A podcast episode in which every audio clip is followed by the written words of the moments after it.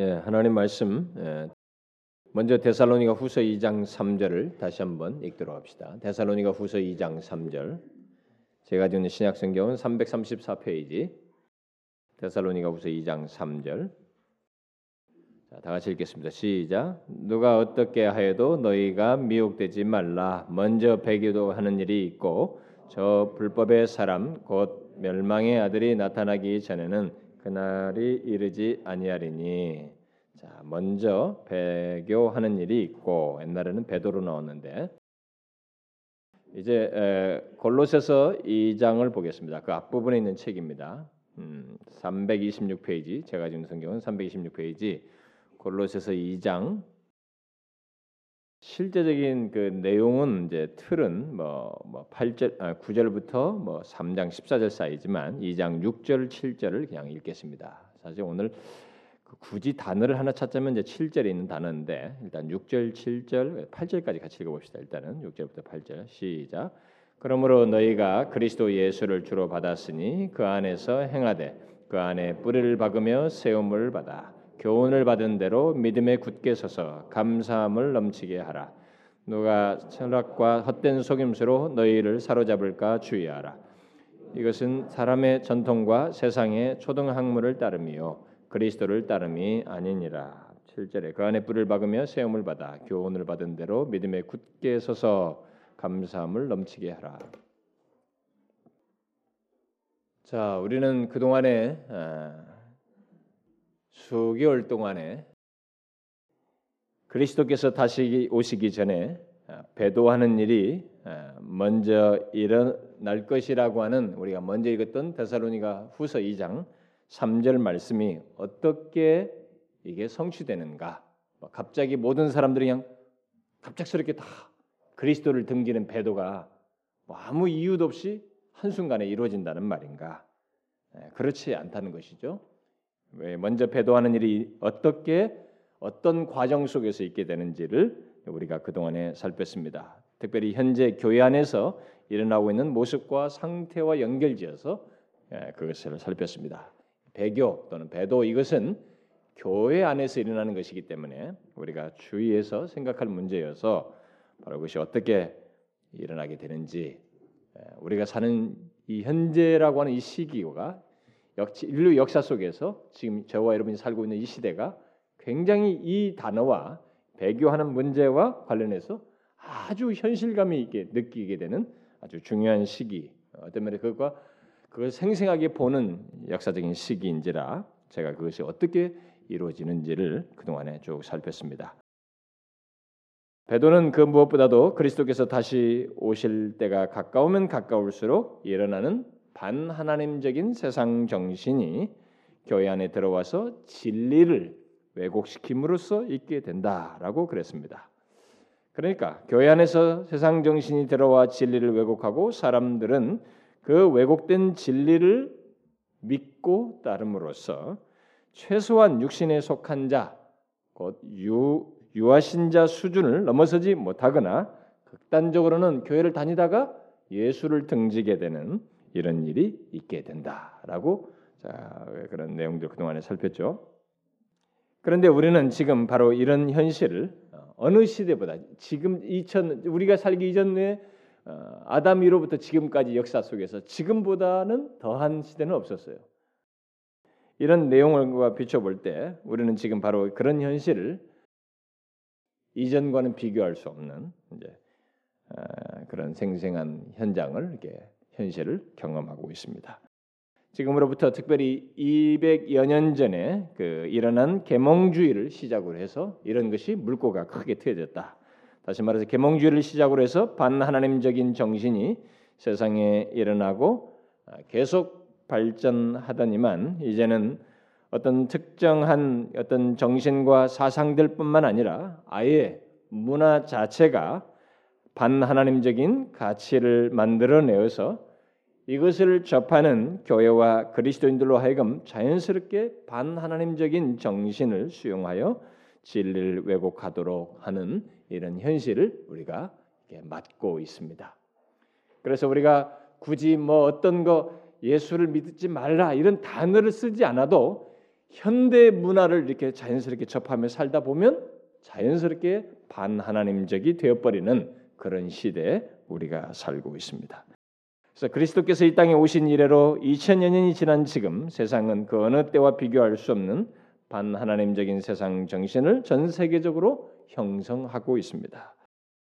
자, 우리가 그동안 살핀 세상 정신들은 모두 반하나님적인 정신을 다 내포하고 있는 것들이었죠. 아, 그리고 그것들은 포스트 모더니즘 이 정신, 포스트 모더니즘이라고 하는 이 환경에서 아, 그동안 우리 살폈던 이, 반하나님적인 많은 세상 정신들이 서로 연관을 갖고 또 서로 예, 결합을 하고 어, 또 연대하여서 더욱 더 이렇게 반하나님적인 그런 것들을 이렇게 노골적으로 체계화하는 이런 현상이 오늘 이 시대에 벌어지고 있다. 그래서 우리가 뭐뭘 택해도 그동안에 우리 살폈던 반하나님적인 그런 세상 정신들 중에 뭐 하나 예를 들어서 심리학만 하나 딱 꺼내도 붙잡으면 심리학이 실용주의와 딱 연결돼 있고 그래서 조엘 오스틴 이런 사람들이 실용주의 얘기하면서도 심리학적인 거예요. 심리학만 끌어도 실용주의가 딱 끼어 있고 또 포스트 모더니즘 정신이 딱 거기 맞물려 있어요. 자아를 향하고 또 뭐 이게 내면에서 하나님을 찾으려고 하는 신비적인 체험이 또 맞물려 있고 뭘 하나만 딱 건져도 서로가 밀접하게 연대 있고 결합되어 있는 아주 괴이한 그런 시대 정신을 우리가 접하고 있습니다. 그런데 중요한 것은 그런 세상 정신들이 다 교회 속으로 들어와서 진리를 왜곡하고 있고 진리를 왜곡하고 있는지조차도 모를 정도로 아예 기독교화돼서 바뀌었나 바뀌는 이런 현상이 오늘날 이 시대에 벌어지고 있, 있다는 것입니다. 그래서 그 어느 때와 비교할 수 없는 심각한 진리 왜곡, 극단적으로는 하나님 자신까지도 이렇게 왜곡하고 변질시키는 그래서 하나님을 말하지만 성경이 말하는 하나님이 아닌 하나님으로 이렇게 바꾸는 이런 현실이 오늘날 이 시대에 벌어지고 있다는 것입니다. 그래서 마치 현대 대표적인 세상 정신이 다 들어와서 뭐, 뭐 그런 것들 뭐 심리학이 뭐 실용주의 그동안 말했습니다. 이런 대표적인 세상 정신들이 다 교회에 들어와서 연대적으로 진리를 왜곡하고 있는 그런 현실을 우리가 목격하고 있다는 것입니다. 여러분들이 이 시리즈 듣기 전에는 뭐 그런 것들을 그렇게 심각지, 심각하게 생각하지 않았는지 모르지만 예, 조사해 보니 실제로 그렇다는 것입니다. 그러나 중요한 것은 교회들이 예, 그런 세상 정신들의 그 해악스러움을 그렇게 심각하게 생각지 아니하고 현대 문화와 보조를 맞추는 것으로 생각하면서 이런 세상 정신과 이렇게 세상 정신을 수용하는 것을 현대와 보조를 맞추고 현대 문화와 보조를 맞추는 것으로 생각하면서 쉽게 수용해 왔고 지금도 수용하고 있다는 것입니다. 그래서 이 세상 문화 뭐 우리가 음악 듣고 뭐 듣고 하듯이 아주 쉽게 접촉하는 것인데 사실 그 속에 담겨져 있는 것 같은 생각지 않냐고 그냥 문화 수용 차원에서 이 세상 정신들을 수용하는 일이 있게 되었다는 것입니다.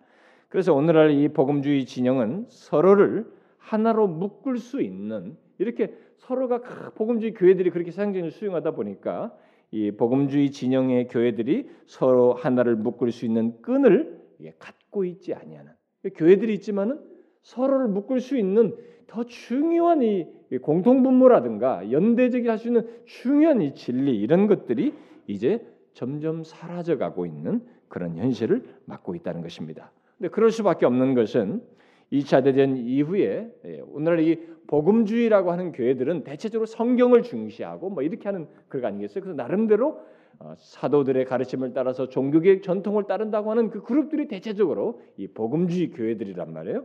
그런데 이 복음주의 교회들이 이제는 서로 복음주의 교회들이 뭐, 뭐 무슨 무슨 뭐 순복음교회 무슨 장로교회 뭐 감리교 뭐 이런 나름대로 복음주의라고 하는 이 독한 이 교회들이 서로 사이에 연결시켜 줄 수 있는 끈을 지금 서로 상실하고 있다는 거예요. 뭐로가 옛날에 복음주의 하면 서로를 묶을 수 있는 끈이 있었는데 이것을 상실하는 예, 우리들이 쌓여서까지 세상 정신이 들어다 보니까 끈이 연결끈이 이제 끊어져 버리는 이런 현실이 벌어지게 되었다는 것입니다.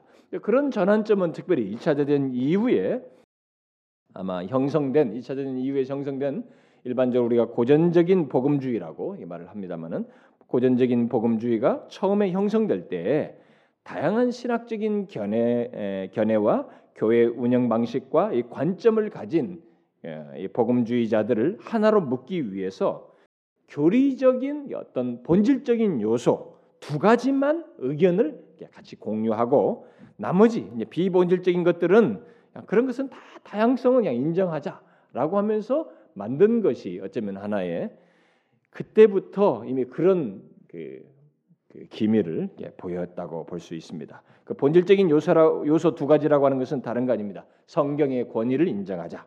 그리고 그리스도께서 십자가에서 이룬 대속 사역의 중심성과 필요성을 우리가 공유하자. 이 두 가지만 공유하면 우리는 모두 복음주의 안에 묵는다라고 이렇게 하고 나머지 다양성은 다 수용하자.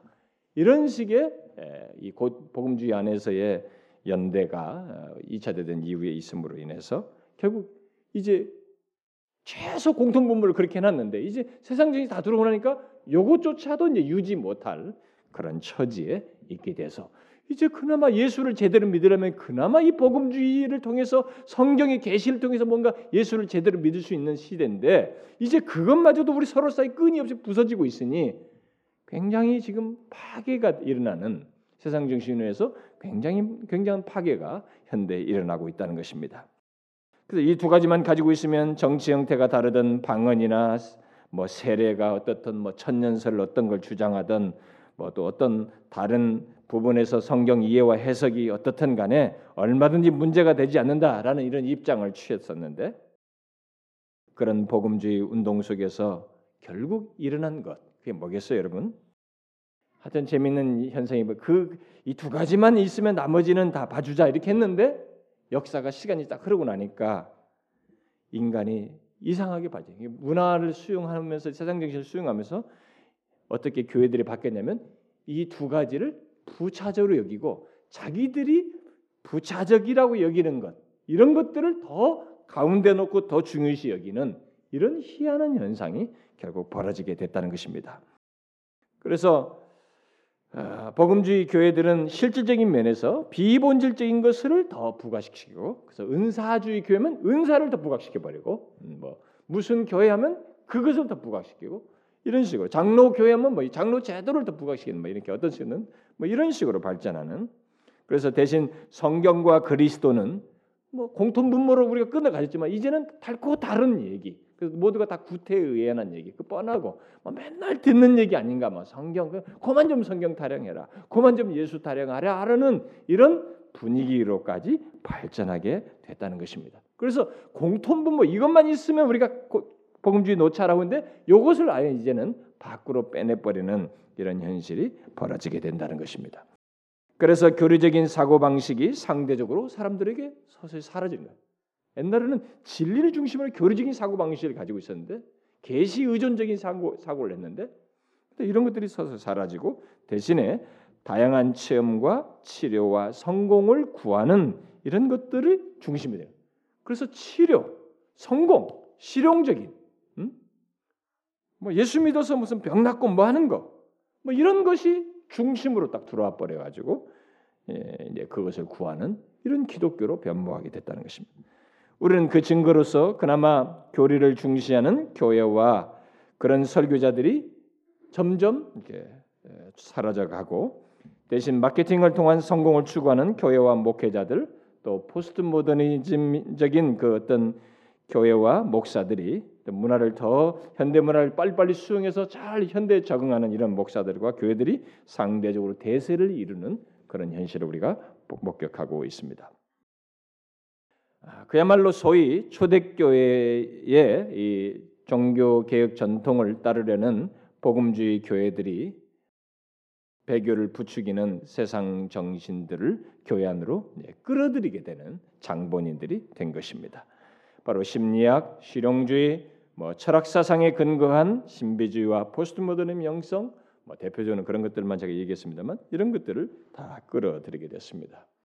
그래서 진리 왜곡과 함께 기독교 신앙을 어, 왜곡된 치유, 뭐 성공, 체험으로 변질시키는 그런 현실이 우리에게 있습니다. 여러분들이 보고 있는 게 아, 우리 원래 교회가 이런 것이다. 여러분들은 처음에 교회 딱 들어왔을 때, 아 원래 교회는 이렇게 상처를 치유하고 원래 이렇게 무슨 병 낫기는 뭐 여기에 중점을 두고 이렇게 뭐가 성공, 예수 믿어 잘 되는 거, 축복받는 것은 원래 말하는 것인가 보다. 이렇게 신령한 체험을 하는 것이 원래 기독교인가 보다.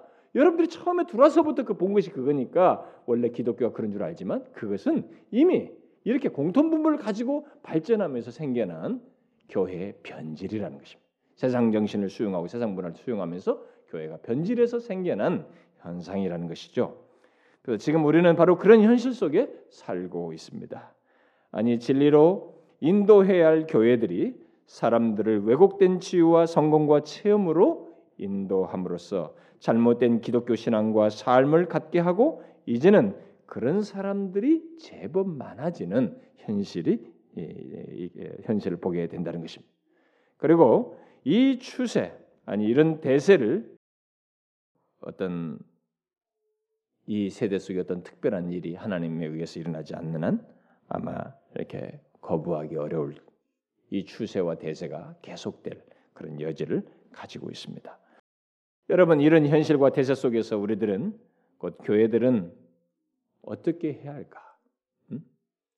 여러분 지금까지 우리가 살폈던 이 세상 정신이 들어와서 우리는 우리조차도 지금 모릅니다. 여러분과 제가 많이 잘 안다고 하지만은 우리는 하나님의 초대교로부터 지금까지 이렇게 해오면서 원래 계시된 말씀에서 이게 기독교다, 이게 참된 신앙이라고 말한 것이 있는데 그것을 조금씩 조금씩 조금씩 변질시키면서 다른 설명거리를 두고 우리가 교회가 형성되고 그렇게 가르침이 가르침까지 변질이 돼버렸기 때문에 우리가 그런 걸 듣고 자라면서 교회 성장했기 때문에 처음 들은 것이 바로 그것이어서 우리는 이게 전부다라고 생각하고 이렇게 믿으면 되는가 보다라고 하면서 예수를 믿고 있단 말이에요. 이렇게 형성됐단 말입니다. 지금 시대가. 그 배도로 나아가는 이런 현실이 돼버렸다 이거예요. 자, 이런 현실 속에서 이런 대세 속에서 그러면 우리들이 교회들은 정말 어떻게 해야 되는가? 그럼 우리는 이 대세를 그냥 편승해서 따라가면 되는 것인가? 이러다 그러면 어쩌다 구원을 받게 구원 받을 거라는 믿음만 가지고 가면 되는 것인가? 무엇이 바른 길이고 바른 태도일까? 저는 오늘 바로 이 문제를 이제 이 시리즈의 결론으로서 말하려고 합니다. 그동안에 몇 수개월 동안 했던 이 시리즈에 대한 결론을 결국 이 대답을 함으로써 끝내려고 합니다. 오늘 우리가 읽었던 이 말씀은 뭐 사실 읽으려면은 2장 9절부터 3장 14절까지만 다 읽어야 오히려 그 내용이 이제 해당되는 것인데 어, 어떤 좀 축약된 표현이 거기 있기 때문에 어, 오늘 읽었던 6절부터 7절을 이제 생각을 보편적으로 하는 볼 때 이 내용을 가지고 볼 때 오늘 본문은 이렇게 진리가 왜곡되고 있는 이 배도적인 현실 속에서 우리들이 어떻게 해야 할지를 가장 적절하게 말해줍니다. 특별히 2장 9절부터 3장 14절 사이에서 이 배도적인 현실 속에서 우리들이 어떻게 해야 되는가, 교회가 우리 그리스도는 어떻게 해야 되는지에 대한 정확한 답을 해주고 있습니다. 성령께서 이 사도 바울을 통해서 너무나 시원하고 명확하게 우리들의 이런 이런 답답해하는 우리들에게 아마 정확한 답을 해줬는데 저는 이 답을 우리가 꼭 견지하고 붙들기를 원해요. 자, 바울은 1세기 당시 골로새 교회를 혼란케 하고 진리를 왜곡시키려고 하는 다양한 공격들을 목격하고 있었습니다. 그리고 그들이 영향을 미치고 있었어요. 그래서 오늘 뭐 8절만 읽었습니다만은 8절과 뒤에 16절부터 18절, 20절부터 23절에 그 다양한 공격들이 진리를 왜곡하기 위한 다양한 공격들이 어떤 것이었는지를 묘사해 주고 있습니다. 곧 철학과 헛된 속임수로 금욕적인 신비주의로 또 어떤 체험주의적인 신비주의 이런 것을 통해서 그리고 그러면서 하나님을 예배하는 것에 대한 왜곡된 태도를 부추기는 이런 많은 공격들이 그들에게 있었고 이런 왜곡들을 통해서 결국은 교리와 예배와 그들의 삶을 왜곡시키려는 공격이 있었다는 것을 말해주고 있습니다. 바로 그런 교회 또는 그리스도인들에게 사도 바울이 경계하여 해결책을 예, 말해주고 있는데 그게 무엇인가? 그 대답은 제가 2장 그 9절부터 3장 어, 14절에 지금 계속 말한 대로 여기에 틀로서 제시되고 있습니다. 네, 그 내용을 굳이 요약한 것을 찾자면은 이제 6절과 7절이라고 할 수 있어요. 그리고 그 중에서도 핵심되는 말을 하나 찾는다 그러면 7절에 믿음에 서서 예? 믿음에 굳게 서서 이 말이라고 할 수 있습니다. 믿음에 굳게 서서. 자, 그러면 배도의 유혹이 있는 현실에서 믿음에 굳게 서는 것은 무엇인가? 음? 그런 현실 속에서 결국 대답이 믿음에 굳게 서는 것인데 믿음에 굳게 서는 것은 무엇인가? 자, 6절과 7절에 이게 앞선 내용, 믿음의 굳게 서서라는 그 말 앞에 나오는 이런 내용들에서도 말을 하고 있지만 더 구체적인 내용은 2장 9절부터 3장 14절 사이에서 말을 해주고 있는데 2장 9절부터 3장 14절에서 이 믿음의 굳게 서서의 이 믿음을 구성하는 것이 무엇인지 이 믿음을 구성하는 세 가지를 말해주고 있습니다. 자, 그 세 가지가 무엇인가? 믿음을 구성하는 세 가지. 그게 뭔가? 그것은 하나님의 진리, 곧 교리입니다. 두 번째는 하나님과의 만남인 예배예요. 세 번째는 하나님을 섬기는 것인 삶입니다. 생활. 이 세 가지 틀을 지금 얘기를 해주고 있습니다. 먼저 2장 9절부터 15절에서 바울은 그리스도의 신성과 그의 구속 사역에 관한 교리를 말하고 있습니다. 그리고 2장 16절부터 23절에서 예배에 관한 다양한 오류를 지적하고 인위적으로 덧붙인 모든 형식의 예배를 경고함으로써 참된 예배 문제를 말하고 있습니다. 그리고 마지막으로 3장 1절부터 14절에서 우리가 부패한 본성을 죽이고 그리스도 안에서 그리스도를 위하여 삶으로써 거룩함에 이를 것을 말하고 있습니다. 여러분, 제가 이 시리즈의 결론으로 말하고 있는 것을 잘 들으셔야 됩니다. 뭐 어떤 사람은 여러분들 중에 이 시리즈 몇 개월 할 때에 어떤 사람은 다 들은 사람이 있고 어떤 사람은 몇 개 들은 사람이 있고 어떤 사람은 뭐 겨우 뭐 시작 어, 서론 듣고 이 결론 듣는 사람 혹시 있을지 모르겠어요. 근데 어쨌든 뭐 앞에 내용 없이 결론 들으면 효과가 없겠지만 그래도 중요한 것은 뭐 결론이니까 뭐 결론은 좀 알아야 되니까 이 결론은 좀 잘 듣길 바래요. 이 지금 제가 말한 이 세 개 단락에서 결국 교리와 예배와 생활, 삶을 말하고 있습니다. 자, 바울은 당시 1세기에 왜곡된 가르침과 사상이 난무하는 현실 속에서 그런 공격이 골로새 교회에 가해지고 있는 현실 속에서 야, 너희들 이렇게 어렵지 만 계속 너희들 시험하니까 이럴 때일수록 더 열심히 기도해야 하나님을 만나라. 하나님을 체험해라. 이렇게 말하지 않고 또 이럴 때일수록 너희들은 혼자 독방에 들어가서 성경을 들이파라 말이지. 성경 공부를 부지런히 해라. 이렇게 말하지 아니하고 우리의 믿음을 구성하는 세 가지를 함께 가져야 한다고 말하고 있습니다. 자, 바울 사도의 이 가르침은 곧 계시된 말씀은 어, 진리가 왜곡되고 혼란스러웠던 이 중세 시대에 종교 개혁자들이 발견하여 붙들었던 것이기도 합니다. 그리고 종교 개혁의 근간으로 삼았던 틀이기도 해요.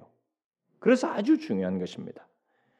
그러므로 우리 또한 이 사도들의 가르침을 따라서 믿음을 구성하는 이 세 가지를 가짐으로써 배도의 시대에 믿음에 굳게 서는 우리가 되어야 한다는 거죠. 이 배도의 시대, 이게 진리가 왜곡된 시대에 믿음을 굳게 서는 게 어려운데 바로 이런 사도들이 가르쳤고 또 그들의 가르침을 따라서 종교를 하면서 근간으로 삼았던 종교자들이 근간으로 삼았던 이 세 가지를 우리 또한 가짐으로써 믿음에 굳게 서야 된다는 거예요. 네? 우리들도 저는 바로 우리 조국 교회와 저와 여러분 모두가 그리해야 된다고 믿습니다. 저는 이 시간에 이 본문을 일일이 여기 세 가지 이 틀의 이 전체 본문을 일일이 살필 것은 아니고 그 세 가지 중심적인 틀을 제가 얘기를 하려고 하는 것입니다. 아, 곧 교리, 예배, 삶에 대해서 얘기 그것을 그것의 개혁을 말하려고 합니다. 그래서 앞에서 말한 대로 2장 7절에 믿음에 굳게 선다라는 말은 사실상 진리와 그러니까 교리와 예배와 삶을 함께 갖는 것이라고 말할 수 있습니다. 왜냐하면 믿음은 하나님의 진리인 교리와 하나님과의 만남인 예배와 그리고 하나님을 섬기는 것의 삶으로 구성되어 있기 때문에 그렇습니다. 곧 그 셋 중에 하나만 빠져도 온전한 믿음이라고 말할 수 없고 믿음에 굳게 선다라고 말할 수 없다는 거예요. 잘 들으셔야 됩니다. 그렇게 그 세 가지는 서로 뗄 수 없는 것이고 반드시 함께 있어야 하는 것입니다.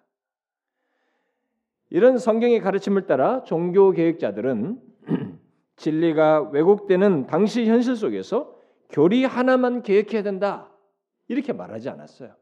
가끔 이 지난번 리그 워런 목사가 와가지고 종교학자들은 교리 개혁 시대다 이렇게 말했는데 그건 그걸 뭘 모르고 하는 얘기입니다. 그때가 교리만 개혁하자 이렇게 하지 않았어요. 이들은 이 사도들이 가르치면 이 세 가지를 같이 얘기한 겁니다. 응? 그렇게 말하지 않고 교리 하나만 개혁하는 것이 아니라 이 세 가지를 함께 개혁되어야 한다는 목소리를 가지고 있었어요. 이것은 우리에게도 동일하게 요구되는 것입니다. 왜냐하면 오늘날 교회는 세상 정신의 이 교회 유입으로 진리 왜곡과 함께 나머지 두 가지 예배와 삶 또한 같이 왜곡되고 무너졌거든요. 그래서 우리가 함께 이 세 가지가 동시에 회복되어 개혁되어야 되는 것입니다. 싱클레 퍼거슨이 이런 말을 했습니다. 사, 사람이 선하고 하나님이 지혜로우시다는 교리를 가르치는 곳에서는 예배가 어린이 놀이방처럼 즐거울 것이며 여러분 어, 다 그렇게 가르치는 거 선하고 하나님이 지혜로우시 그렇게 말하지 않나 이렇게 말하는데 잘 들어보세요. 하나님이 선하고 지혜로우시다는 교리를 가르치는 곳에서는 예배가 어린이 놀이방처럼 즐거울 것이며 생활은 자기 성취를 향할 것이다. 그러니까 교리가 편중된 거죠. 네? 사랑만 얘기하는 거죠. 그래서 그러니까 교리가 이렇게 편중되면서 왜곡되니까 그러니까 예배도 놀이방 수준으로 바뀌고 삶 또한 자기 성취적인 쪽으로 흘러간다는 거예요. 그러면서 덧붙입니다. 예배를 인간의 필요와 오락에 초점을 두는 곳에서는 하나님과 죄와 은혜의 교리가 약해지고 생활은 자기중심적이 될 것이다. 생활이 자기 몰두적인 곳에서는 교리와 예배도 자기 몰입적이게 될 것이다라고 했습니다. 여러분 오늘날 우리 교회 현실이 그렇게 연쇄적으로 왜곡되어 있다는 것을 아십니까? 이 연쇄적으로 해야 돼. 따라서 우리는 사도들과 종교학자들이 거짓된 사상이 있는 현실에서 교리와 예배와 삶의 균형을 가진 믿음을 말하며 그 믿음 위에 굳게 서도록 한 것을 따라서 우리 또한 배도의 시대에 믿음에 굳게 서기 위해서 이 세 가지를 갖기를 구해야 되고 또한 가져야 해요. 반드시 가져야 합니다. 이 세 가지 측면의 계획이 필요로 하고 그래서 결국 세 가지 측면을 가져야 합니다. 그래서 제가 먼저 여러분들에게 묻고 싶습니다. 여러분은 교리와 예배와 삶이 있는 믿음을 가지고 있습니까? 그래서 믿음 위에 굳게 서 있습니까? 어떻습니까? 오늘날 우리 조국 교회가 그러할까요? 여러분들이 이 시간에 한번 이 문제를 생각해 보길 바랍니다. 제가 이 세 가지를 상세히 설명할 테니 한번 생각해 보세요. 첫 번째로 베드웨 시대의 믿음에 굳게 서기 위해서 우리는 제일 먼저 진리의 개혁 또는 교리의 개혁이 필요로 해요. 우리는 진리를 우리의 믿음의 중심으로서 이것을 가져야 합니다. 교리는 예배와 삶을 좌우합니다. 그러므로 그 무엇보다도 교리의 개혁이 있어야 되고 교리가 우리의 신앙의 믿음의 중심을 가져야 해요. 이것은 너무너무 중요한 것입니다. 오늘날 기독교회는 교리를 버렸습니다. 옛날 자유주의자들이 삶을 강조하면서 기독교는 삶이 중요하다. 삶을 말하면서 교리를 버렸던 일을 이제는 이 복음주의자들이 실용주의 이런 온갖 실용주의를 비롯한 온갖 세상 정신을 수용하여서 또 포스트 모더니즘 수용하여서 이런 교리를 버리고 똑같이 삶을 얘기해요. 뭐 삼타령을 하고 있습니다.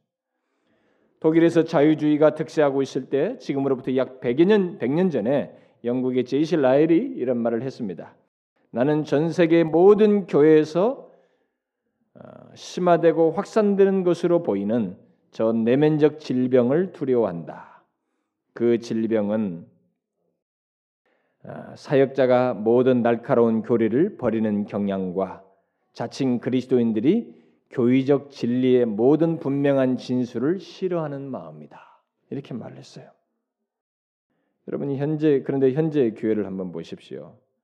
시대적인 추세를 따라서 교리를 뒤로하고 대신 세상 정신과 결합한 무엇을 진리로 내놓고 있지 않습니까? 우리들이. 그래서 알버트 몰러라는 사람이 10여 년 전에 이런 말을 했어요. 여러 가지 바이러스 중에 지금 복음주의 교회를 위협하는 것은 현대성과 성경적 진리 사이의 타협점을 찾으려는 유혹이다. 그 성경적 진리가 이 현대성과 이게 타협하면서 변질하는 것 이게 지금 가장 큰 기독교 안에서의 바이러스다는 것이죠. 이미 그 일이 신학자들과 목사들을 통해서 있어 왔습니다. 상대주의 시각으로 포스트 모더님 정신으로 심리학을 사용해서 실용주의를 수용함으로 또 종교다원주의 이름으로 그래서 이 신학자들과 목사들에 의해서 진리가 계속 타협됐어요. 그런 여러 가지 이름으로. 그래서 진리가 왜곡되고 사람들은 그런 것들을 자연스럽게 받아들이는 이런 현실이 벌어지게 됐습니다. 따라서 교회, 교리를 왜곡하고 경시하는 현대 교회의 모습은 분명히 사도들과 종교 계획자들의 전통에서 벗어난 것이에요. 여러분과 제가 지금 알고 지금 믿고 교회 다니는 이것은 상당히 많은 부분이 변질되어 있습니다. 그래서 저는 여러분들에게 좀, 뭐, 좀 이런 부분에서 저도 굉장히 교만한 사람이지만은요, 우리 모두가 좀 겸손할 필요가 있어요. 그 여러분들이 지금까지 성장하면서 교회 다니면서 뭐 여기서 뭐 배우고 누구한테 뭐 듣고 이거 배운 것을 가지고 막 그게 다 아는 것처럼 그렇지 않아요. 그렇지 않습니다. 심지어 아주 탁월한 교수이고 대학자랄지라도 편중돼 있어요. 그 초대교회와 사도 이 종교육자들의 전통에서 벗어나 있어요. 벗어난 논리의 탁월함을 가지고 있을 뿐이에요. 교리를 우습게 여기면서 나름대로의 어떤 논리를 가지고 있는 것이 있는 사람들이 굉장히 많습니다. 종교다원주의 이름으로, 실용주의 이름으로, 심리학 이름으로, 뭐 어떤 포스트 모더니즘 이름으로 그렇게 변질된 것이 굉장히 많아요. 여러분들은 당신이 도대체 뭘 얼마나 안다고 이런 말하느냐? 저는 성경을 가지고 얘기하는 것입니다. 음? 여러분 지식의 분량을 가지고 서로 얘기하는 것이 아니고 기독교는 진리를 가지고 얘기하는 것이지 지식의 분량으로 뭘 판단하는 것이 아닙니다. 그러면 이런 현실 속에서 교회 어떻게 교리를 우리가 이 이런 상실된 이런 현실, 현실 속에서 교리를 개혁하고 교리를 신앙의 믿음의 중심으로 가질 수 있단 말인가? 제일 먼저 교리를 가르치고 배우는 일이 있어야 돼요. 교리 회복은 교리를 가르치고 배우는 일을 다시 우리가 하는 일밖에 없어요. 이 교리 교육이 일차적으로 필요로 합니다.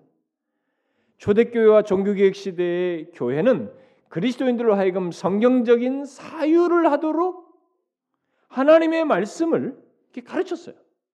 그래서 이 하나님의 말씀으로 자신의 삶의 환경과 문화에 영향을 끼치도록 했습니다. 성경적 사유를 통해서 자신의 삶을 영향을 끼치고 삶을 이게 통제하게 되고 문화에 영향을 미치는 이런 일을 하게 했어요.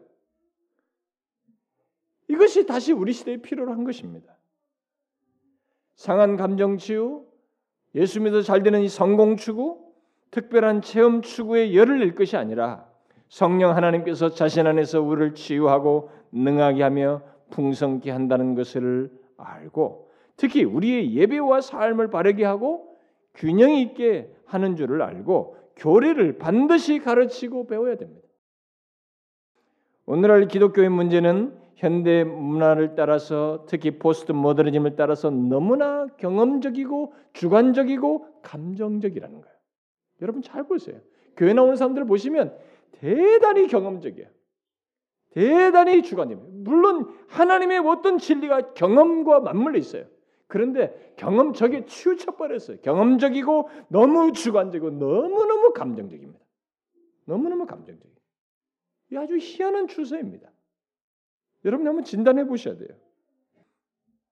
그러다 보니까 이탈이 더 쉬워요. 감정적이니까 주관적이니까 팍팍팍 이탈하는 것입니다. 이 뭐가 이게 분별을 할 수가 없으니까 느끼는 대로 자기 개인의 생각, 주관, 감정을 따라서 다 이탈을 해버려요. 그러나 여러분 기독교는 그런 게 아니에요. 기독교는 진리로부터 시작하여 진리 안에서 모든 것을 하는 종교입니다. 그러므로 어떤 식으로든지 하나님의 계시된 진리를 경시하거나 제외하거나 부정하거나 얕잡아 보는 것은 기독교로부터 이탈하는 것이에요. 그 사람은 아무리 교회를 다녀도 기독교로부터는 이탈된 변두리가 있는 것입니다. 다시 말해서 어떤 식으로든 우리의 지식은 하나님의 계시된 진리와 일치하는 한에서만 참되다는 것을 알아야 됩니다. 여러분이 어떤 탁월한 지식을 가져든 그 지식은 하나님의 계시된 진리와 일치될 때만이 참이에요. 참이라는 것입니다. 오늘날 포스트 모더니즘 상대주의가 팽배하기 때문에 어떻게 그렇게 말할 수 있느냐? 이것 자체를 깨버립니다만은 그것은 지금 시대 정신이에요. 수천 년 동안 이 계시에 의해서 하나님은 그렇게 참이다고 말씀하셨고 증거하셨어요. 그러므로 우리는 하나님의 말씀 또는 교리에 의존해야 합니다. 오해하지 마세요.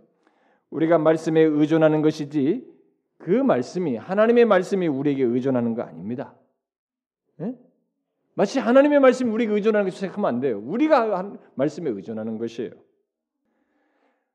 따라서 온갖 세상 정신이 교회 안에 들어와 진리를 왜곡하며 배도를 부추기는 우리 시대에 필요한 것은 1세기나 종교개혁 시대처럼 교리를 가르치고 배우는 것이에요.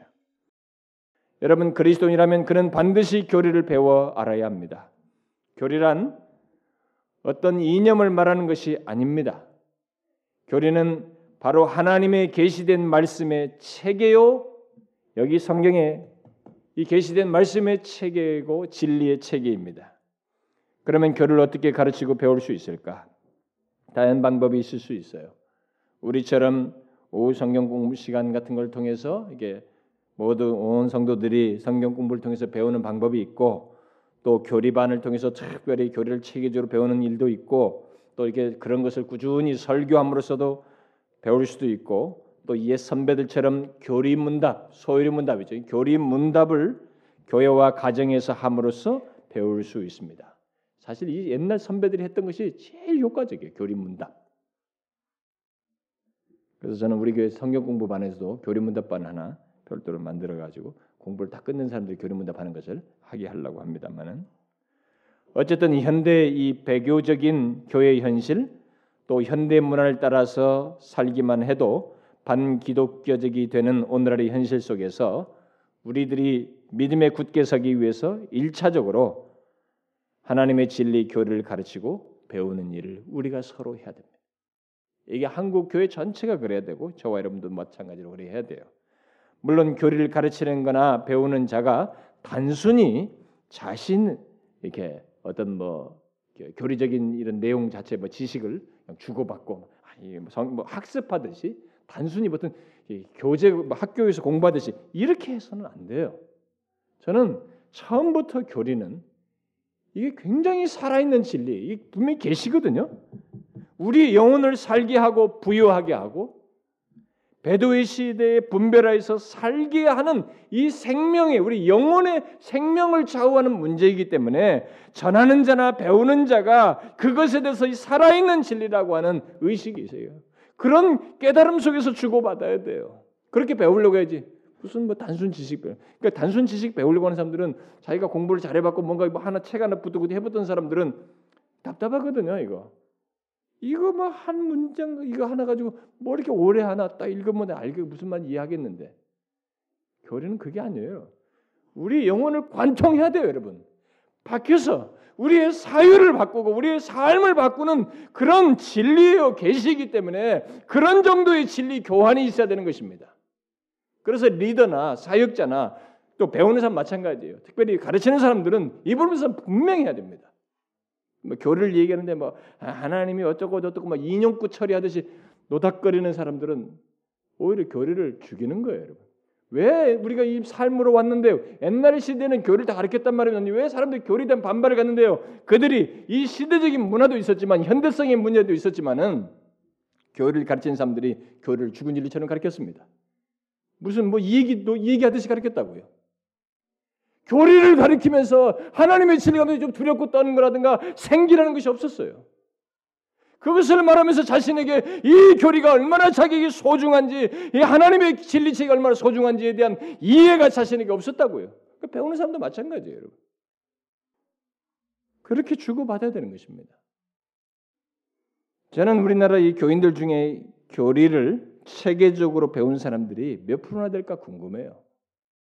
근데 지금까지 하여튼 제가 만나보고 경험하고 뭐 돌아다닌 그런 사례 그 정도의 자료만 가지고 얘기하면 제 생각에 5%에서 10%안 넘어요. 아주 적습니다. 지금 오늘의 신자들 교리를 제대로 체계적으로 배운 사람이 없어요. 우리 교회는 교리를 굉장히 강조하고 있어서 많은 사람들이 배우고 있지만은 아직도 여러분 중에도 지금까지 한 번도 교리를 체계적으로 배우지 못한 사람이 있잖아요, 여러분. 제법 있죠? 여러분 그런 사람들은요 미안하지만 여러분들이 교회를 아무리 교회 오래 다녔어도 그리고 교회에서 뭐 아무리 좋은 교제, 봉사, 무슨 뭐 기도 모임에 참석했어도 여러분들의 수준은 유아 수준이에요. 미안하지만 여러분들이 성장했다고 해봐야 경험을 반복하고 있을 뿐이에요. 하나님에 대한 이해, 부유함 속에서 하나님과의 관계 깊이를 더해가는 이 부분은 여러분들은 분명히 구멍 나 있는 것입니다. 여러분 우리가 교회에서 갖는 어떤 좋은 교제든 봉사든 기도 모임이든 그 어떤 것도 교리를 배우는 것을 대신할 만큼 중요한 것은 없어요. 아무리 놀라운 체험이 있어도 심지어 하나님을 보았다고 해도 진리를 알지 못하는 사람이라면 그의 신앙은 유아 수준을 넘어서지 못합니다. 오늘 한국 교회는 속히 하나님의 진리 체계 곧 교리를 기독교의 중심으로 알고 성도들에게 체계적으로 가르쳐야 하고 성도들은 반드시 배워야 돼요. 그걸 안 배우면 자신은 신자가 아니라고 생각해야 됩니다. 아직은 기독교를 모르고 있다라고 생각해야 돼요. 그것이 없이 바른 예배와 삶을 가질 수가 없다는 것을 알아야 됩니다. 오히려 배도적인 환경에서 믿음에 굳게 설 수 없고 오히려 미혹될 수 있어요. 여러분 중에 지금껏 교리를 배우지 못한 사람은 지금까지 자신들의 교회 생활과 배운 지식과 읽은 책들, 뭐, 뭐 요즘은 책에 막 이 책 읽어봤어, 저 책 읽어봤어, 그러면서 여러 가지 책들을 읽은 것에 근거해서 교만하지 마세요, 여러분. 교만하지 말고 체계적으로 배우고 또 반복적으로 배우세요. 여러분 저는 목사로서 저는 신앙만 학교에서 신앙만 11년 했어요. 제가 사역자로서 20 몇 년 동안 설교를 해왔습니다. 교류도 많이 가르쳤어요. 그러나 솔직히 저는 아직도 이 진리 책에 목이 마릅니다. 아직도 몰라요. 그 깊이의 이해, 뭐란 지식으로는 소유했지만 이 지식이 부유한 그 실제 내용에 대한 더 이해가 깊어지는 문제 때문에 속이 타 있습니다. 저는 신학과 관련된 책을 여러분 제장뭐 저는 많은 책은 아니지만 다른 사람들 비해서 없는 가운데서 제 장사가 한 거의 8천 권이 넘어요. 제가 다 읽지는 않았지만 책 정보는 다 가지고 있습니다. 대충. 부지런히 책을 읽고 했어도 아니에요, 여러분. 근데 여러분들이 몇 권의 책 읽었다고 교만해 가지고 그거 뭐 설교 그 본문 그 뻔하지 뭐. 정말 저는 그런 사람들 볼 때마다 절망합니다. 응? 말씀 좋다고 말씀 쫓아다니는 사람들 중에 그런 사람들이 많거든요. 책 읽고 무슨 뭐 하면 아 뻔하다. 여러분 그렇지 않아요. 정말 그 교만에서 벗어나야 됩니다. 그런 사람은 소망이 없을 수 있어요, 여러분.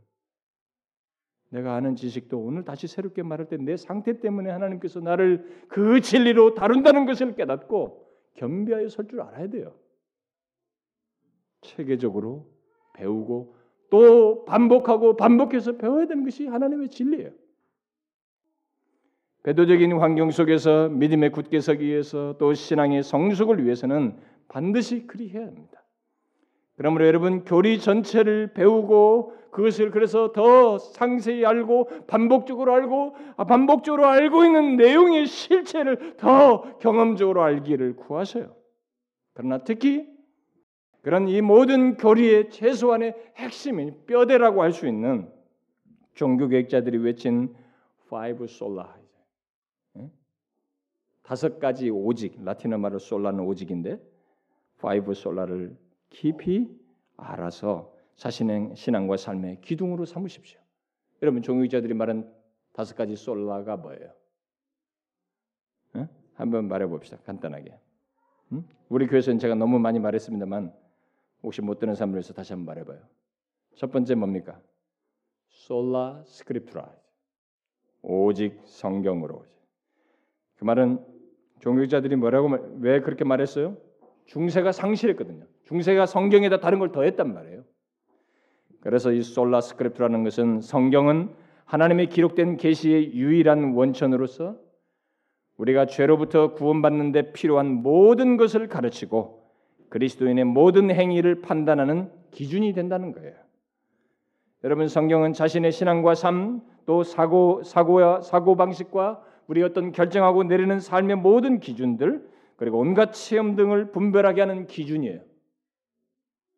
그래서 성경에 성경과 모순되는 체험이나 예언 계시 등을 우리들은 이 성경에 비추어서 모순되는 것들에 대해서는 거부해야 합니다.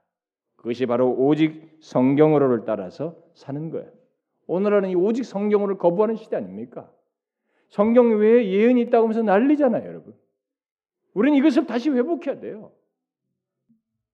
그 다음 두 번째로 말하는 게 뭐예요? 솔루스 크리스투스. 오직 그리스도라는 거죠. 이 말은 우리의 신앙과 삶의 중심은 오직 예수 그리스도라는 것입니다. 오늘날 기독교는 세속화돼서 오직 예수 그리스도가 아니라 예수 플러스 무엇 특히 문화가 되어버렸죠. 그래서 예수를 믿는다고 하면서도 성공을 위한 예수, 곧 나를 위한 예수를 말하는 시대입니다. 우리는 오직 예수, 오직 그리스도를 알고 그것을 신앙과 삶의 중심으로 삼아야 합니다. 예수 그리스도를 대신할 것은 아무것도 없다는 것에서 명확해야 돼요. 우리의 죄 문제, 하나님과 화목하는 문제, 우리의 신앙과 삶의 전반이 예수 그리스도를 대신할 것은 없어요. 이 부분에서 선명해야 됩니다. 자꾸 예수 그리스도에다가 이 문화를 덧입히고 다른 걸 덧입히는 이 시대가 이게 잘못된 것이에요. 우리는 이걸 다시 회복해야 됩니다. 그 다음 세 번째는 솔라 그라티아르네요. 오직 은혜로죠. 우리는 이미 은혜 시리즈에서 이것을 충분히 살폈습니다. 오직 은혜가 무엇이었어요, 여러분? 그것은 오직 하나님의 은혜로 구원을 얻게 돼. 구원의 시작부터 끝까지 모든 것이 은혜로 얻게 된다는 거예요. 따라서 어떤 의미로든 인간의 공로를 부정합니다. 우리는 이것을 회복해야 돼요. 예수 믿는 사람들이 자꾸 뭔가 이 은혜에다가 뭔가 자기 율법적인 뭘 더하려고 아니다 이제. 그게 바른 교리에 따른 삶이에요. 네 번째는 솔라 피데 오직 믿음으로죠. 곧 우리들이 의롭다함을 얻는 것은 그리스도 때문에 오직 믿음으로 말미암아 은혜에 의해서 얻게 된다는 것입니다. 믿음에 다른 것을 더하는 일은 지금 역사 속에 그동안 캐톨릭을 비롯해서 많은 역사 속에 있어 왔지만 캐톨릭은 전통, 뭐 선행 이런 것들을 믿음에 더해 왔지만 특히 요즘은 세상 정신을 따라서 이 진리를 아예 부정하려고 하고 뒤로 제끼는 일까지 생겨났지만 이것은 교회가 서기도 하고 넘어진다고 하는 복음의 핵심이에요. 사도들과 종교학자들이 외친 복음의 핵심입니다.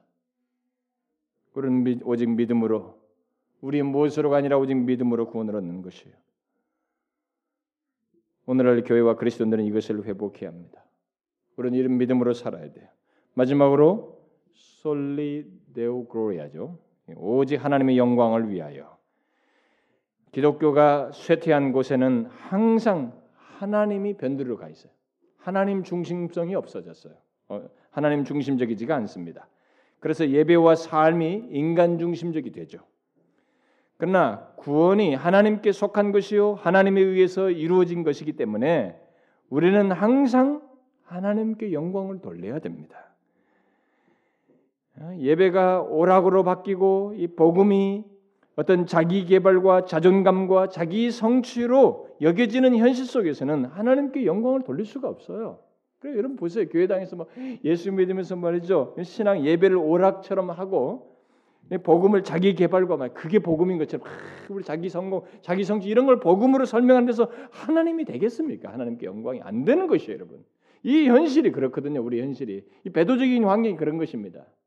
우리가 이걸 회복했네. 하나님의 영광을 위한 것이.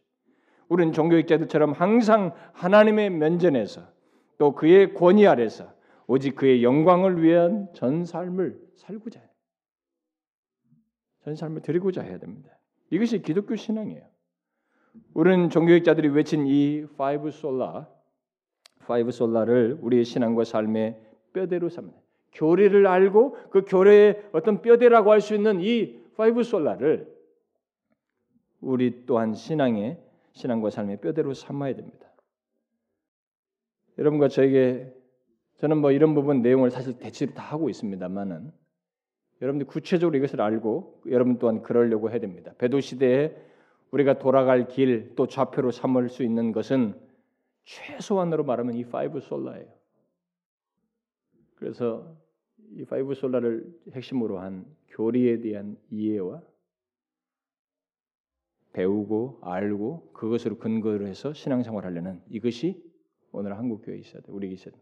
여러분 정말 부지런히 배우려고 해야 됩니다. 네?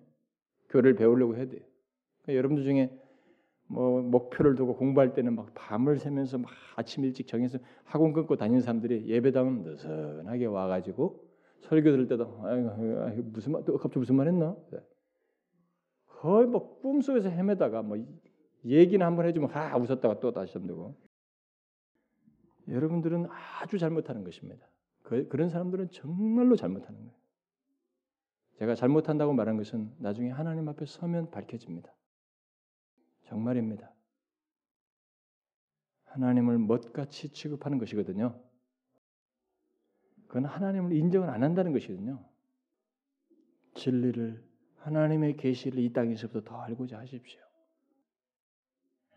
부지런히 배우라는 것입니다. 우리 교회는 그나마 기회가 주어지잖아요. 분위기가 전체적으로 공부하는 시간이 있지 않습니까? 그다음 우리에게 두 번째로 있어야 될 것은 예배의 계획이에요. 이 현대 외국에서 우리는 이 예배가 계획되고 바르게 돼야 됩니다. 우리가 교회 안에서 바르게 가르쳐질 때 교리가 교리가 교회에서 교회 안에서 바르게 가르쳐질 때 또 제대로 교리를 알게 될 때 일반적으로 예배 또한 올바라집니다. 그러나 오늘날 교회들이 교리를 경시함으로써 예배가 함께 무너져 있죠. 그래서 거의 오락 수준의 엔터테인먼트로 바뀌는 것입니다. 오늘날 교회들은 또 교인들은 하나님이 어떤 분이신지 또 예배가 무엇인지 모르는 것처럼 예배드리고 있어요. 예배에서 가장 중요시해야 할 것이 하나님을 경배하는 것이거든요. 하나님을 우리가 아니고 내가 아니에요, 여러분. 하나님을 경배하는 것이고 특별히 신령과 진정으로 예배하는 것인데 이런 것을 모르는 것처럼 경외감이라든가 예배 속에서의 진실함을 좀처럼 나타내지 않는 흥미 위주의 예배를 우리들이 드리고 있습니다. 그 제가 지난번에 베트남 갔다 여러분들이 왔을 때 어, 우리 교회 예배 분위기가 좀 이질감 느껴지는 거예요. 뭔가 시끄럽고 산만하다가 갑자기 조용하니까 어, 내가 좀 이질감이 갑자기 느껴지는 거예요. 그러니까 우리 대체적으로 예배가 이게 흥겨워야 되는 거예요. 예배가. 저는 뭐 그런 가운데서도 하나님이 어떤 연약한 자들을 구원하시고 뭐 이런 일을 하는 것에 대해서는 부인하지 않습니다. 그러나 중요한 것은 예배가 하나님이 기뻐하지 않는 예배 구조를 갖는다는 거예요, 우리가. 저는 오늘날 이 공연장 같은 예배 그런 장면들을 볼 때마다 인간의 즐거움은 우리들 사이에 그 참여자들 사이에는 있을지 모르겠는데 하나님에 대한 진실한 경외심은 좀처럼 볼 수 없다라는 생각을 합니다. 여러분 예배는 시각적이고 감각적인 관람의 시간이 아니에요. 이 예배는 뭔가 이게 시각적으로 구경시켜 주는 시간이 아닙니다. 그런데도 오늘날 예배 분위기는 주로 이렇게 보여주는 예배로 바뀌고 있어요. 결국 우리들은 어느새 미술적이고 음악적이고 미학적인 것이 거룩함보다 우선하는 그런 시대에 우리가 살고 있습니다. 거룩함보다 더 중요한 것이 뭐냐? 음악적이고 미술적인 거예요. 미학적인 것입니다. 이게 얼마나 엄청난 변화입니까? 그래서 삼일체 하나님을 경외하며 그와 그와 영혼의 깊은 대화 가운데 들어가는 듯한 그런 모습, 또 우리를 향해 하시는 말씀을 진지하게 듣는 듯한 모습이 점점 사라져가고 있습니다. 여러분 참된 예배는 우리가 만든 인위적인 무엇에 의해서가 아니라 그리스도께서 인도하시는 거예요. 다시 말해서 그리스도께서 우리의 기도를 중보하시고 우리의 찬송을 안내하고 이끄시며 자신의 말씀을 우리에게 전하시는 것입니다. 예배 속에서 그런 일이 벌어지고 있어요. 따라서 예배할 때 우리의 마음은 온통 예배의 인도자이신 예수 그리스도를 따라서 하나님께로 향해 하는 것입니다. 오늘날 교회들이 진실로 그렇게 하게 그렇게 하려면 예배 속에 첨가된 많은 것들을 일단 제거하는 개혁을 해야 돼요. 하나님을 그렇게 진실하게 예배하려면 하나님께 집중하지 못하게 하는 많은 첨가된 것들을 기꺼이 제거하려고 해야 됩니다. 그것이 현실적으로 불가능해 보일 수 있어요.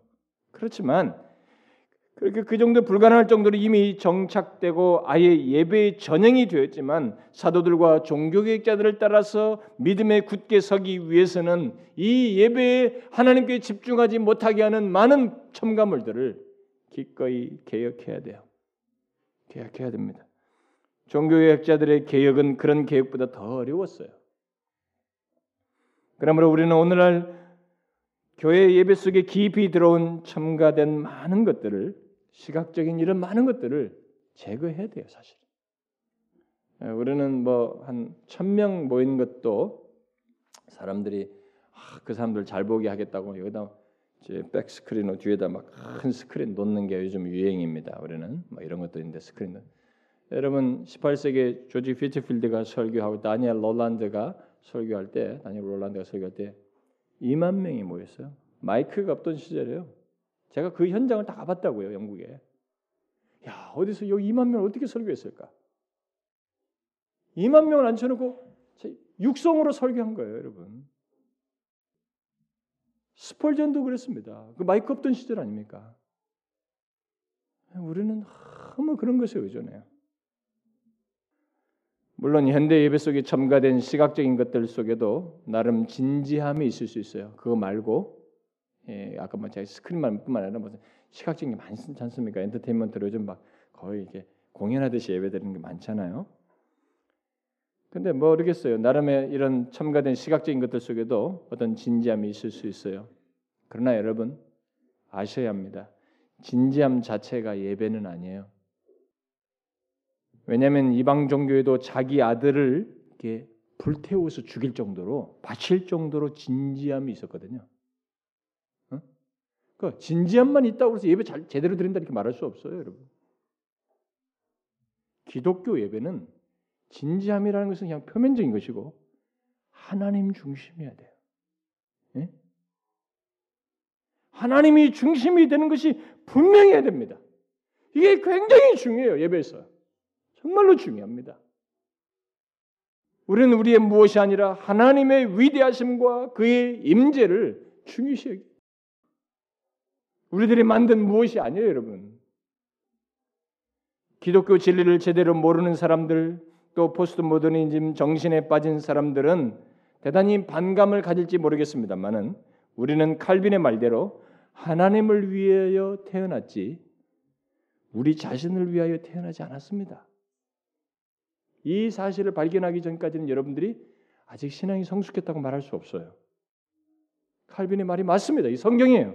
성경이 우리를 하나님께서 너를 태중에부터 택했다고 말하고 우리의 존재를 결정하시고 먹든지 마시든지 하나님의 영광을 위해서 하라고 그러고 그래서 우리 자신을 위해서 존재하지 않아요, 여러분.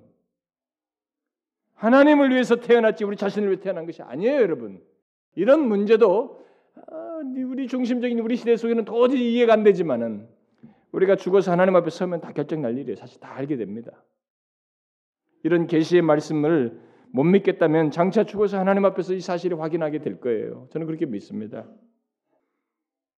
여러분 우리는 예배에 첨가된 것을 경계하고 하나님께 집중하지 못하게는 첨가들을 제기해서라도 정말 좀 단순해서라도 우리의 예배 속에 들어왔을 때는 하나님께 집중해야 돼요. 그분의 위대하심을 봐야 되고 그분의 임재를 몹시 몹시 사모해야 됩니다.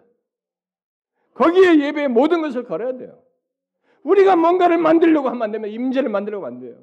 옛날에 무슨 어떤 교회가 있어요. 큰 교회 있어요. 무슨 이단으로 정제됐으면 거기서 뒤에서 뭡니까? 그럼 연기를 확 일으키는 거. 그 목사가 등장할 때. 응?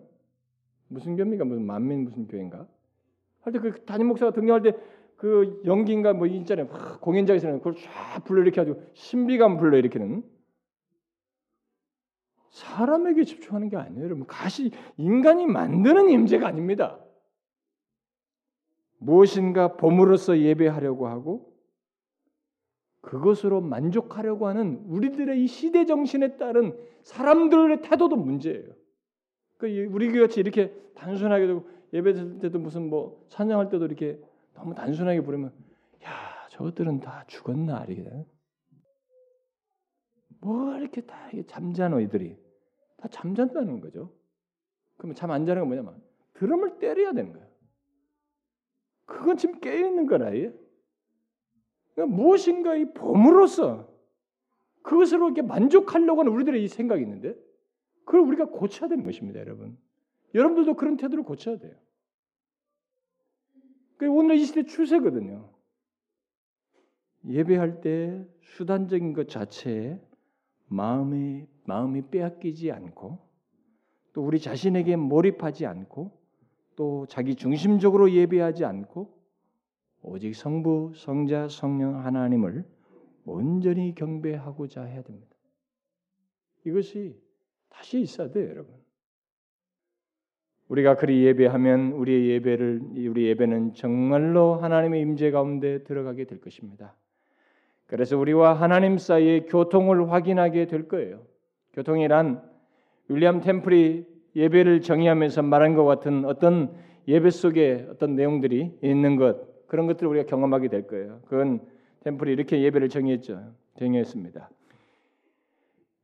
예배한다는 것은 하나님의 거룩하심에 의하여 양심을 일깨우고 하나님의 진리로 지성을 먹이고 하나님의 아름다우심으로 상상력을 정화하고 하나님의 사랑으로 마음을 열고 의지를 하나님께 바치는 것이다. 이렇게 하나님이 우리 안에서 이 모든 것을 진리와 이런 것을 통해서 다 다루신다는 거죠. 우리들이 하나님을 온전히 예배할 때 우리는 하나님의 거룩하심과 진리와 아름다우심 또 사랑과 그의 뜻이 우리 안에서 역동하는 것을 경험하게 된다는 거예요. 이게 교통이에요, 여러분. 교통하니까 무슨 천사가 왔다 갔다 이게 눈으로 가시로 보여야 되는 게 아니라는 게. 인격 안에서의 하나님의 말씀이 먹혀서 우리가 그것이 하나님이 이 거룩한 것을 이루시키고 있다는 것을 보는 것이에요, 여러분. 그것이 나에게 생기는 것이에요. 우리는 그런 예배를 위해서 현대 오락성 예배를 반드시 계약해야 돼요. 한국 교회가 그걸 안 하겠다 그러면 뭐 현대성을 따라서 가는 것이죠. 배도적인 상태로 더 나아가겠죠. 그다음 마지막으로 진리가 왜곡되고 있는 배도의 시대에 믿음에 굳게 서기 위해서 우리에게 있어야 할 마지막 내용은 생활의 개혁입니다. 생활의 교리와 함께 예배 그리고 생활이죠. 이 부분에 대해서는 장황하게 제가 말하지 않아도 될 것이라고 생각이 돼요. 왜냐하면 오늘날 복음주의 교회들 또한 이것을 중요시 여기서 굉장히 강조하거든요. 오늘날 교회들은 삶에 대해서 굉장히 강조합니다. 그런데 문제는 교리를 경시하고 예배를 이렇게 시각적으로 어? 보이는 식으로 엔터테인먼트 스타일로 하는 그런 예배를 드리는 가운데서 삶을 강조한다는 것이에요. 아, 그러면 그게 무슨 차이가 있습니까? 이렇게 물을지 모르겠어. 차이가 있습니다. 교리를 경시하고 인간의 필요와 그 오락에 초점을 맞춘 예배를 드리게 되면 거기에는 삶 또한 반드시 왜곡돼요. 자기 중심적인 삶을 보통 살게 됩니다. 어떤 사람은 아이 자기 중심적인 삶은 바른 교리와 예배를 가져도 있는 것 아닙니까? 예, 맞아요. 예. 맞습니다. 그러나 교리를 경시하고 인간의 필요와 오락에 맞춘 예배를 드리게 될 때 갖게 되는 자기 중심적인 삶은 실수가 아니고 주된 삶이에요. 감지하지 못하고 살아가는 자기중심적인 삶입니다. 여러분이 보면 알 수 있어요 그런 거. 자신이든 다른 사람이든 사이든 여러분들 그 스스로 보면 압니다. 얼마든지 파악할 수 있어요. 교리와 예배가 자기 중심적이고 자기 몰입적인 교회와 교인들은 자신의 삶 또한 생활 또한 자기 중심적이고 자기 몰입적이에요. 진리가 제대로 들어간 사람은 이게 좀 어려워요. 그런 일을 하더라도 바로 파악이 되고 회개하는 쪽으로 나가요. 그러나 이게 같이 무너진 사람들은 자기 몰입적인 것에 대해서 몰라요. 여러분 오늘날 교회 다니는 사람들에게 그런 모습을 쉽게 우리가 보지 않습니까? 실제로? 그것은 오늘날 교회 다니는 사람들의 이 특징 중에 하나가 하나님을 경히 여기면서 자신은 지독하게 사랑한다는 것 아니에요? 이거 재밌는 현상 아닙니까? 정말 괴이한 일이죠. 우리는 십계명과 예수님께서 말씀하시고 사도들이 가르친 삶에 관한 생활에 관한 이 말씀을 따라서 우리 삶을 개혁해야 됩니다. 어떻게? 우리는 먼저 영원한 것에 마음을 두고 삶을 살아야 돼요. 일단 영원한 것에 마음을 두고 삶을 살아야 됩니다. 이 세상에서 끝장 보는 것처럼 이 세상에서 모든 것이 해결될 것처럼 여기에 몰입하고 여기에 울고 모든 것이 할 것은 아니고 슬프고 힘들고 그럴 수도 있겠지만 우리는 영원한 것에 마음을 두고 삶을 살아야 됩니다. 이 세상은 나그네와 행인 같이 우리가 사는 것이에요. 그렇게 살다가 영원으로 나간다는 것을 우리가 알고 크고 영원한 영광에 중한 것을 바라면서 이 땅을 살아야 합니다. 실용주의 복음을 따라서 신앙생활하지 않고 실제로 이러해야 돼요. 진짜로 이런 삶을 사는 계획이 있어야 됩니다. 예? 이 포스트 모더니즘 정신 이런 것들이 이런 걸 다 깨뜨려 버렸거든요. 여러분 진짜로 우리가 영원한 것에 마음을 두고 삶을 살아야 돼요. 그게 신자이고 제대로 사는 거예요. 그게 바른 진리를 따라서 하나님을 제대로 예배하면서 사는 자의 삶이에요. 그리고 그 과정 속에서 우리는 하나님과 그의 진리를 따라 삶으로써 하나님을 영화롭게 하고자 해야 됩니다. 그의 사, 우리는 하나님을 영화롭게 한다는 이런 삶의 목표를 가지고 사는 어떤 삶의 계획이 생활의 계획이 있어야 돼요. 이것을 모르고 혹시 산다거나 무시하면서 사는 것은 혹시 세련된 신자라는 소리를 들을지 몰라도 참된 신자의 모습은 아니에요. 자신의 삶의 목표가 하나님의 영광이라고 하는 이런 것이 없이 사는 것은 진실한 신자의 모습은 아닙니다. 우리의 삶은 오직 하나님께 영광 돌리는 삶이어야 합니다. 그것이 사도들과 종교학자들이 말한 삶이에요. 바로 그것을 가장 정확하게 잘 말해준 사람이 사도 바울이에요. 로마서 11장에서 이렇게 말하지 않습니까? 이는 만물이 모든 것이 주에게서 나오고 주로 말미암고 주에게로 돌아갑니다. 그에게 영광이 세세 있을지어다. 예수를 안 믿어도 주님 앞에 다 서야 돼요. 일단 자기가 누리는 것은 하나님으로부터 온 것이거든요. 생명, 섭리 중에 모든 것, 얼마 동안의 수명, 주로부터 온 거예요. 근데 안 돌렸을 뿐이죠. 그 나중에 그 판결을 받는 것이에요. 오늘날 교회는 그리스도인은 또 우리는 바로 바울이 말한 이런 삶을 갖기 위한 개혁을 해야 돼. 우리는 이런 삶을 가. 그게 믿음이에요. 그게 믿음의 삶. 믿음은 이런 삶을 포함하는 것입니다. 제가 결론 중에 결론을 맺겠습니다. 여러분 지금까지 말한 것을 들으셨죠? 이 배도의 시대에 우리가 믿음에 굳게 설 수 있는 것은 제가 세 가지라고 말했습니다. 교리와 예배와 삶.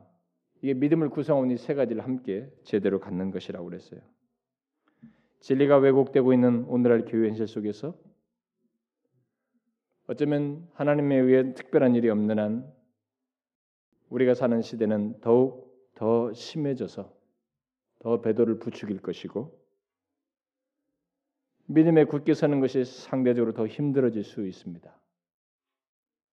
그런 현실 속에서 믿음에 굳게 서기 위해서 우리는 하나님의 말씀을 따라 지금까지 말한 하나님의 진리인 교리와 하나님과의 만남인 예배와 하나님을 섬기는 것인 생활을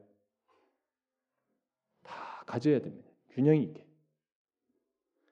저는 우리 교회가 이 길을 가기를 원하고 저 또한 그러기를 원합니다. 또 그러려고 힘쓸 거예요. 또 조국 교회를 생각하면서 저는 이런 내용들을 계속 설교하고 기회가 되는 대로 전하기도 할 것입니다. 제가 이번 이 저기 이 시리즈를 출판사가 중간에 책으로 내겠다고 해서 뭐 주기도 하고 또 이전 시리즈 은혜 시리즈도 출판사에서 가지고 작업을 한다고 하고 뭐 베테랑이라고 하는 사람이 가서 편집도 하고 그랬는데 다 포기했어 지금 두, 두 아니 포기한 건 아니고 이 업무자들이 못 하겠다는 거예요. 자기들이 이런 편집도 많이 해봤지만은 너무 어렵다는 거예요. 어렵답니다 이게 조정하고 쓰는 하는 것이. 그래서 제가 저보고 하라고 좀 해달라고 부탁을 하고 있어요. 제가 한 달 휴가를 갖고 쓴다면 하겠습니다. 네, 시간이 없잖아요. 책을 통해서라도 저는 어쨌든 조국 교회 이런 필요가 나는 전달되는 것도 중요하다고 봅니다. 저는 앞으로 우리 교회에서 이런 걸 계속 견지하고 이 길을 가도록 전하고 조국 교회를 생각하면서 말할 것입니다. 근데 저는 이런 생각도 합니다. 만일 이런 계획이 지금까지 말한 이런 세 가지 믿음에 굳게 서기 위한 이 믿음을 구성하는 이 세 가지가 우리 가운데 제대로 회복되지 않고 그런 것이 계획되지 않고 계속 배도의 환경이 조성되게 된다면 세상이 계속 그렇게 나아간다면 그야말로 진리가 더욱 왜곡되는 교회 현실을 보고 예수 믿는 사람들의 신앙과 삶이 더욱 더 흐릿해지는 것을 보게 된다면 나는 어떻게 해야 될까? 지금 같은 태도를 견지하기가 상대적으로 더 힘들고 그 반대가 더욱 거세질 텐데 그리고 다음 세대는 자신들이 보고 배운 것이 포스트 모더니즘이니 제가 말한 이런 것은 너무 이게 강하다. 어? 상대적인 개념, 의식을 가지고 있는 사람인데 그건 당신 견해죠. 당신 주장이죠. 한 견해로 받아들이겠습니다. 라고 하는 이 다음 세대들이 지금 성장하고 있고 그들에게도 제가 어느 정도까지는 이런 말씀을 전해야 될 텐데 그래서 구닥다리라는 소리를 들으면서 말씀을 전해야 될 텐데 그런 반응 속에서 나는 어떻게 해야 될까? 우리 교회는 어떻게 해야 할까? 여러분은 제가 또 우리 교회가 어떻게 하면 좋을까요? 예? 어떻게 했으면 좋겠습니까? 그걸 물으십니까? 뭐 당연히 고수하고 고죠, 고. 계속 가는 거죠. 그런 걸 다 이기면서 가려고 지금 이런 얘기 한 거 아닙니까? 여러분 그게 진심입니까, 여러분의? 그게 여러분의 진심입니까? 여러분의 진심을 한번 보시라는 거예요. 그게 진심인지. 여러분이 진심이라면 여러분부터 교리와 예배와 생활의 계획을 하고 대세와 문화의 유혹에 빠지지 않고 사도들의 가르침을 따라서 교리와 예배와 생활을 진심으로 이렇게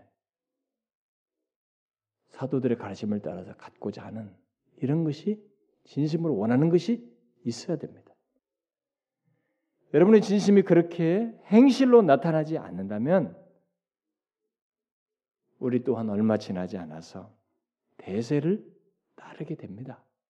이 배도적인 대세를 세상 정신의 이 강력한 밀어붙임에 우리도 어느 식으로 영향을 받아서 따르게 돼요. 서서히 우리의 방향에 현재 우리가 교회가 지금 막 외치고 가지고 있는 이런 방향에 대해서 아, 너무 칙칙하고 답답하다. 여기에 대한 불평이 생기고 더 세련된 것을 찾아 움직이게 되는 것입니다. 저는 미리 예견할 수 있어요.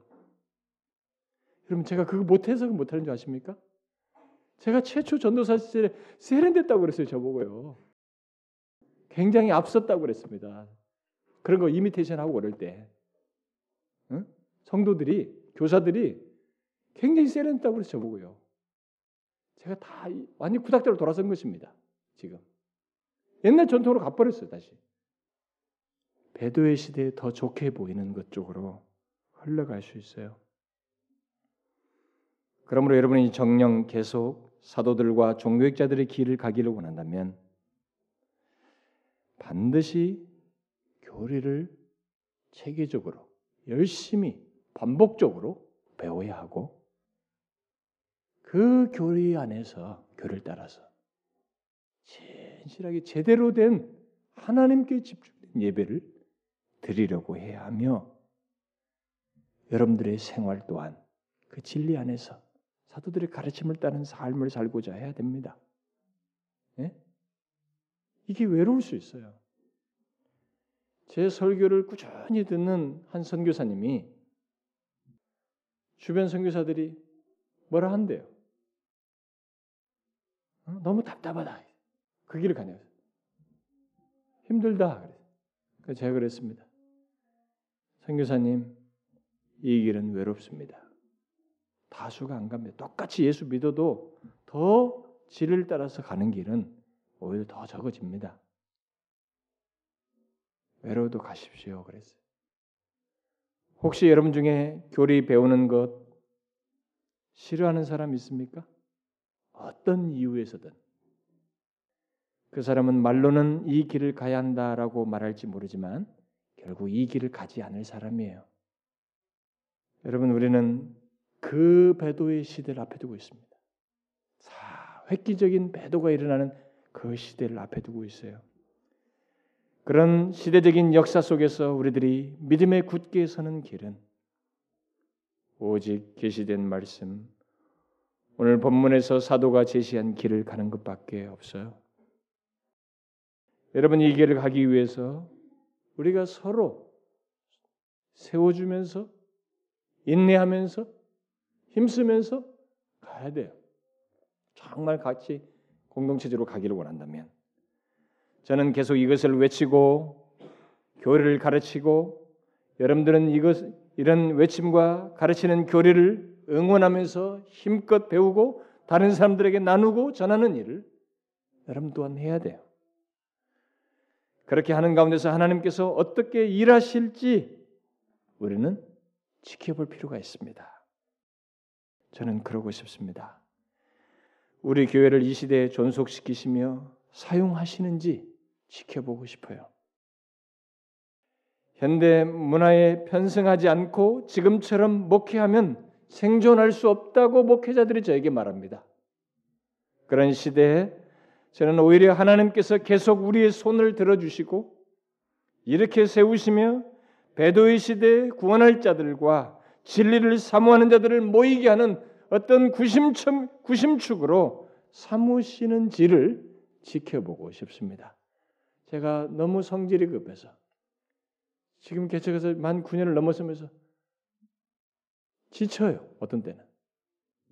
그러나 하나님이 손을 들어주시며 일으키실 진리를 끝까지 고수하게 될 때 구심적으로 삼으실 것을 좀 아마 그렇게 하실런지를 인내하면서 지켜보고 싶습니다. 그런 가운데 진정한 부흥을 우리에게 주시기를 소원하고요. 사랑하는 지체 여러분, 제가 몇 개월 동안에 이 배도 시리즈를 하면서 참 최근 수십 권을 아마 손댄 것 같습니다. 지식이 모자라니 앞선 사람들의 책을 읽으면서 자료도 모집하고 뭘 하나 말을 해도 여러분들이 당신 실용주의도 뭘 알아 할까봐 어느 정도 설득력 있게 서 실용주의에 대한 책들을 좀 읽고 이것이 어떻게 형성됐으며 어떻게 교회로 들어왔고 심리학은 어떻게 형성돼서 어떻게 들어왔고 그나마 최소나마 설교 수준 안에서 인용할 정도를 연구하면서 제가 해왔어요. 그런데 의외로 많이 놀랐습니다. 야 이렇게 교회 안에 세상 정신이 깊이 들어왔단 말인가? 많이 들어왔어요. 여러분과 제가 태어나서 교회 들어와서부터 이렇게 교회에 들어와서 신앙생활 제대로 하는 분위기 탈 때부터 우리는 그런 것에 영향을 받았습니다. 여러분 많은 이런 것들을 털어내고 배도를 부추기는 진리를 왜곡한 이런 것들을 털어내고 사도와 종교학자들이 가르친 그 길을 좀 힘들어도 조금 부닥다리 갖고 답답해 보여도 인내하면서 가자는 거예요. 그래서 오히려 이것이 옳다는 것을 담대히 전할 수 있는 저와 여러분이 되고 우리 교회가 되자는 것입니다. 여러분 그럴 수 있습니까? 그러길 원하십니까? 부지런히 진리를 배우세요. 기도합시다. 하나님 아버지, 우리가 사는 시대를 읽을 수 있도록 이렇게 기회를 주셔서 감사합니다. 무방비 상태로 현대 문화와 그 배경에 있는 반하나님적인 가치관과 세계관을 수용하며 살 수밖에 없었던 우리들인데 특별히 그런 반하나님적인 세상 정신들이 교회로 들어오는 것들을 우리가 분별하지 못할 수도 있었는데 하나님의 그런 것들이 교회에 들어와서 얼마나 진리를 왜곡하고 있고 우리는 그런 것들에 익숙해 있는지 보게 되었습니다. 하나님이여 이런 시대에 이런 진리 왜곡의 많은 현실과 내용들을 접하면서 우리가 하나님이여 분별하여 대적하고 오히려 개혁하여 사도들과 종교학자들이 갔던 그 길을 갈 수 있도록 우리를 붙들어 주시옵소서. 우리가 정말 이 시대에 배도의 시대에도 믿음에 굳게 서기를 원합니다. 그러기 위해서 교회와 예배와 생활에서 그런 믿음에 굳게 서는 모습을 갖기를 원합니다. 그리 할 수 있도록 우리를 이끌어 주시고 끝없이 하나님의 진리를 배우며 그 진리 위에 견고히 서는 저희들 되게 하여 주옵소서. 예수 그리스도의 이름으로 기도하옵나이다. 아멘.